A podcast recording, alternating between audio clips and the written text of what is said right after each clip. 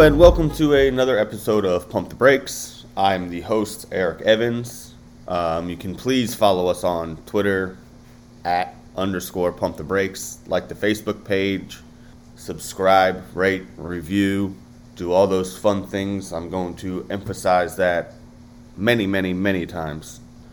Um, today's episode has been a little delayed due to some technical difficulties, so I'm redoing this open as we've already discussed some of the NBA free agency talks, which you will hear shortly. Um, Kevin Durant has requested a trade. The Nets have sought trade options for Kyrie Irving. They are the biggest failure in sports. And honestly, it might not even be close and we are going to include the Mailbag Monday at the end of this podcast. So let's get to it. All right, first, obviously, the biggest news in the sports world is that Kevin Durant has requested a trade out of Brooklyn. Um, this is what everybody is saying is going to shake up the entire NBA, and I could not disagree more. It is going to shake up the NBA for two teams Brooklyn, which we already know, and whatever team Kevin Durant goes to. That's it. But before we get into the possibilities of where Durant will wind up, I want to talk about how this is the biggest failure in professional sports. When Brooklyn assembled this team, Kevin Durant trading for James Harden, getting Kyrie Irving, we had this team crowned for four of the next five championships, and rightfully so, as they should have been the favorites for however long this team stuck together. You know, that's three of the top 10, 15 best players in the NBA. Like, who possibly was going to stop that? And who was going to beat them in a seven game series? To beat that team four out of seven times is damn near impossible. And the little bit of time that they played together, all 16 games, they went 13 and 3. So it did technically work, but the expectations that we had for this roster and that team, it is a colossal, colossal fail. So we know they played 16 games together. Most of that was because Harden was injured, Durant was injured, Kyrie's vaccination status. They just never hit the floor together. So when you only play, you know, 16 games together, it's hard to get chemistry, this, that, the other. I get all that. But when you're sitting there and one of your big three is not playing because of the vaccination status, like whether you agree with him or not, which I think, you know, most of us as different as Kyrie is, I think most people agree with his stance on the vaccination. And if you don't, whatever, that's not what this topic is about. The point is, if you're making tens of millions of dollars, and I specifically requested to build this team around us, and you're only there half of the time, that can be very, very frustrating. I totally understand that. And if that's one of the reasons why Durant wants out or away from Kyrie, like I I get it. I might not necessarily 100% agree with it or I think this situation could be handled entirely differently, but there's a justification there that I understand. Now, Harden was obviously fed up and he requested a trade in the middle of the season and he got his wish. And then Durant and Kyrie get swept by the Celtics, and this has just been a total failure. Now, I do have a couple questions about the Durant requesting a trade. First, if he just doesn't want to play with Kyrie, just make them trade Kyrie. Like, how big of a rebuild does this have to be? Because the compensation you would get for Kyrie Irving is going to be good. So it's not like Kevin Durant is going to play with draft picks. Like, if you're trading Kyrie Irving, you're going to get a stud in return. Um, would he have requested this trade if Golden State didn't win the title? Because from a lot of stuff on social media, it seems like KD and Kyrie are boys. Like, I don't think there's friction between the two personally. But again, like if you're just pissed off that the guy you want to go to war with isn't isn't allowed to play, you know, I, I just wonder if if Golden State doesn't win and there's not this, oh well, KD left left this championship team to go fail in Brooklyn. You know, I feel like Durant mentally might let that get to him and that might cause him to just one out and restart this, you know, whatever goes on in these athletes' heads. I don't have a clue. Now, the big question is where's he going to go? And what are you going to get for him? So, the Vegas favorites are the Phoenix Suns, which he listed as one of a few destinations that he would like to play. Um, Phoenix, Miami being the two most notable. Um, there are reports that Brooklyn has said if Devin Booker isn't in the deal, we're not doing it. Well, Brooklyn, while that is what you're supposed to say, you know that's not how the NBA works. Unfortunately, if a superstar wants out, they will tell you where they want to go, and you will lose all of your leverage, and you will just get fluff back in return. As stupid as that is, that is the way that this league works. And I hate it because whatever trade Brooklyn receives for arguably a top five player in the history of the game, it's not going to be enough. It is going to Brooklyn is going to lose this deal a hundred percent. And we are going to say how bad this trade is probably until Kevin Durant retires. That's just how it is. I like Mikal Bridges. I like DeAndre Ayton. I am not okay with accepting those two and however many draft picks and pick swaps and this, that, the other for Kevin Durant. It's just a bad deal. But again, that's how the NBA works.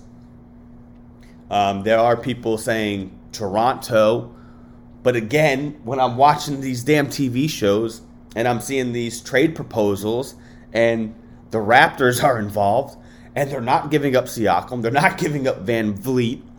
It's Scottie Barnes plus plus plus, which again, rookie of the year, he had a great year. I'm not accepting Scottie Barnes and pick swaps for Kevin Durant. It's horrible honest, honestly, if I'm Phoenix, I would trade Devin Booker for Kevin Durant in a minute. Sold. Done. But they don't have to. They can say, hey, here's DeAndre Ayton and a couple pick swaps. You can't get better, so take it or leave it. And that's most likely what's going to happen. Um, Durant did mention the Heat, but again, I'm seeing packages of Tyler Herro and Kyle Lowry. Like, you gotta be shitting me. So, as much as I feel for Brooklyn, you know, when when you get these types of players together, especially in this league, as great as the reward potentially is in winning a championship, there's also this catastrophe that can happen two years later. Um, I did also want to hit on a couple of the trades that happened.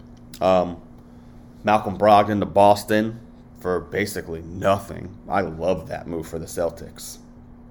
I think that makes them some of the favorites in the East. And even reading that he's probably going to be the, the sixth man behind Marcus Smart, which I'm not entirely sure about that. Now, I'm, you know, I'm not fully 100% locked into NBA rotations and fits, admittedly. Um, but you know, I, I watch enough basketball to where I can talk about it on a podcast. Um, I really love that move for the Celtics. Um, Rudy Gobert going from the Jazz to the Timberwolves. This one was a little confusing for me as I feel like him and Karl-Anthony Towns on the floor together might not be the best fit. But again, like I know KAT can play on the perimeter and he's more than just like what Gobert is. But I feel like they might just clog each other. But then, you know, there's times when in playoff series you got to take Gobert off the floor, so maybe it's just some insurance. And what they gave up for Gobert was a lot for a guy that is really a defensive force. Um, but it will be very interesting to see how they gel together. And again, I'm one of the guys that say if you can like go get a star, like you just do it and you worry about the consequences later. And that is exactly how I feel about the Hawks acquiring DeJounte Murray for Gallinari and a couple picks and a couple pick swaps. Um, no, I don't think the Hawks are elite contenders now with that. But again, you know, I'm not going to let a 2025 and a 2027 first round pick stop me from getting an all star in DeJounte Murray. Now, again, I'm not entirely sure if the fit with him and Trae Young are going to be perfect, but you think two all stars like that, you just should be able to figure it out. And there's no doubt that no, are the Hawks going to win the East? Probably not. But did they get better? Yes. Did they get significantly better? Yeah, they did. And that's just a move that you have to make, and you deal with the consequences in three, four, five years when these picks come to fruition. Especially for a team like the Hawks, who's not going to get any of like the marquee free agents. Nobody's ever going to sign in Atlanta. So these are the deals that you have to do to try and stay competitive. All right, it's time for Mailbag Monday. And we're just going to dive right in. Let's get to it. Mailbag Monday. It's time to clear the air. From Blake, aka Ham, aka Golf Guru. Will you admit Bryce Harper is overrated? No, you fucking idiot. Bryce Harper is not overrated. I don't know why you guys think that this guy is still overrated. So he just came off an MVP season last year where he led the league not the National League, the major leagues. 42 doubles, 615 slugging percentage, OPS over a thousand. Like these are not fluky numbers. These are this dude was the best player in his league. And I only say that because Ohtani was better. There's no doubt about that. And you know, the first thing say, "Oh, well, we don't pay $330 million for a dude that can't knock in 100 RBI. 100 that's not his fault. You don't get to just pick and choose when people are on third base. You know, there was a time last year where he had like 15 solo home runs in a row. Like, that's not his fault. Oh, but the contract. He gets paid so much money. The dude's the 19th, and I use quotes, highest paid baseball player. People that get paid more money than Bryce Harper. Giancarlo Stanton, George Springer, who's a very good baseball player, but he's not Bryce Harper. David Price, Miguel Cabrera, Corey Seager, also really, really good baseball player, but having not a great start into Texas. Stephen Strasburg, Anthony Rendon. He's the third highest paid baseball player. That's insane. He's been bad for two years now. So, no, you can hate him all you want. When you bet the Phillies and he doesn't get a hit, fine. But the dude is not overrated, and he's one of the five best hitters in baseball. This next. This next question is from Kevin, who went bonkers on the Mailbag Monday page. If Nick Saban went to Vandy, would he turn the program around? Yes, a hundred percent. It wouldn't happen in a year, but when Nick Saban recruits, he says, "Hey, look at all the pros I got in the first round. Do you want to be one? Come here." It's not that hard. He would absolutely turn any program around. This question I found on Twitter from Hunter Renfrow, and no, he did not at me. But I thought it was hilarious given the holiday. Question for y'all Usain Bolt versus Joey Chestnut 100 meter dash. But both have to eat a hot dog and finish before they start running. Who wins? I thought this was hilarious and it took me a while to actually process it. Like the average time, I believe for Usain Bolt to run like the 100 meters is probably between like 9 and 11 seconds. Joey Chestnut's going to eat that hot dog in three. Usain Bolt, like how how long does it take the average person to eat a hot dog? If you're rushing, I would say 15 seconds. So can Joey Chestnut run 100 meters in, you know, 18 seconds? I'm going to say no, absolutely not. And Usain Bolt probably boat races him. But I thought that was freaking hilarious. And I don't know why Hunter Renfrow decided to ask that question on Twitter, but I thought it was awesome. This is another question from Kevin. Would you do a pickleback or a lunchbox? And this might be the easiest question I've ever had. It's a pickleback because those lunch boxes you do are horrible. They are the most foul thing I have ever drank, probably in my entire life. They are so bad. I would never, ever have another lunchbox in my entire life. This is a question from Matt that I actually got a couple weeks ago that I just found. And his question are what are the chances the Braves do not make the postseason? I say those chances are very slim to none. I think this is still a very, very good baseball team. Um, I know they're flirting with that wild card spot right now. Um, they're probably not going to catch the Mets, but this is a team that, you know, over the last couple seasons, they have shown if they're in the hunt, they will go out and make the necessary moves to stay competitive and you know ultimately win a World Series, which they did last year. Um, so I would say yes, the Braves are going to make the playoffs, and the chances that they don't are fifteen percent. This question is from Kevin again, and he asks, blonde or brunette? And I'm going to tread very lightly here and say, if you know me, the answer is obviously brunette. This question is from Mr. Munn. Will Carson Wentz ever be healthy enough again to be a run of the mill NFL quarterback and lead his team to a 9 and 8 season? And the answer is yes, obviously. He just fucking did that. You trolls, stop with the Wentz and the Harper stuff. Stop. Please. The next question is from Bill.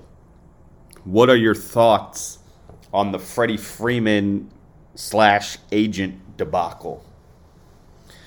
Well, I've read multiple things from multiple different sources.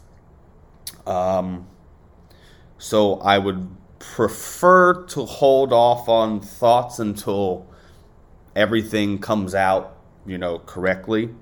But from the initial report, where it was reported that um, Casey Close, who is was Freeman's uh, agent, withheld his final offer from Atlanta.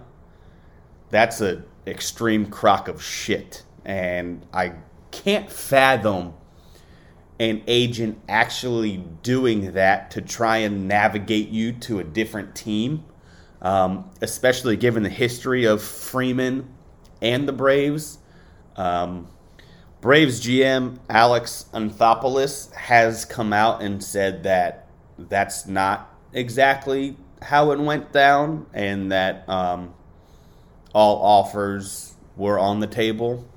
And there are some rumors going around that Anthopoulos like preferred Matt Olson and wanted to do that deal and not re-sign Freddie. Um, so there's still so much unclarity. But if if my agent withheld an offer from me from a place that I've called home for a decade, that's Bush League, and he should have absolutely been fired. This question is from Ross. What's the favorite destination that you've ever visited?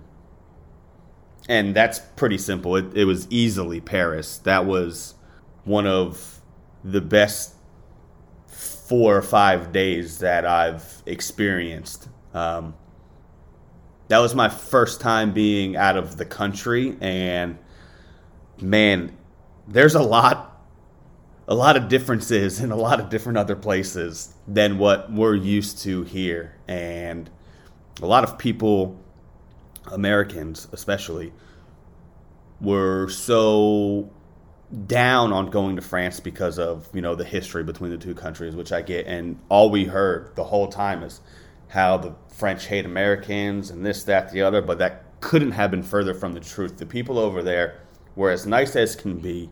Um, the the views were awesome. Obviously, the Eiffel Tower. You know, there was just so much to do. The food is excellent. All of the wine is dirt cheap. Um, not as good as Italy's, but you know, Paris was probably one of the best weeks of my life, and and I definitely want to go back. It was. I highly recommend if you're ever out of the country and you're out in Europe, you have to do Paris. No doubt about it. That's going to do it for this episode of Pump the Brakes. Don't forget to subscribe, rate, review, like the Facebook page, follow us on Twitter, all of that good stuff. We appreciate all of the feedback that we've been getting. Um, it's really been awesome. And uh, we will chat next week. Peace out.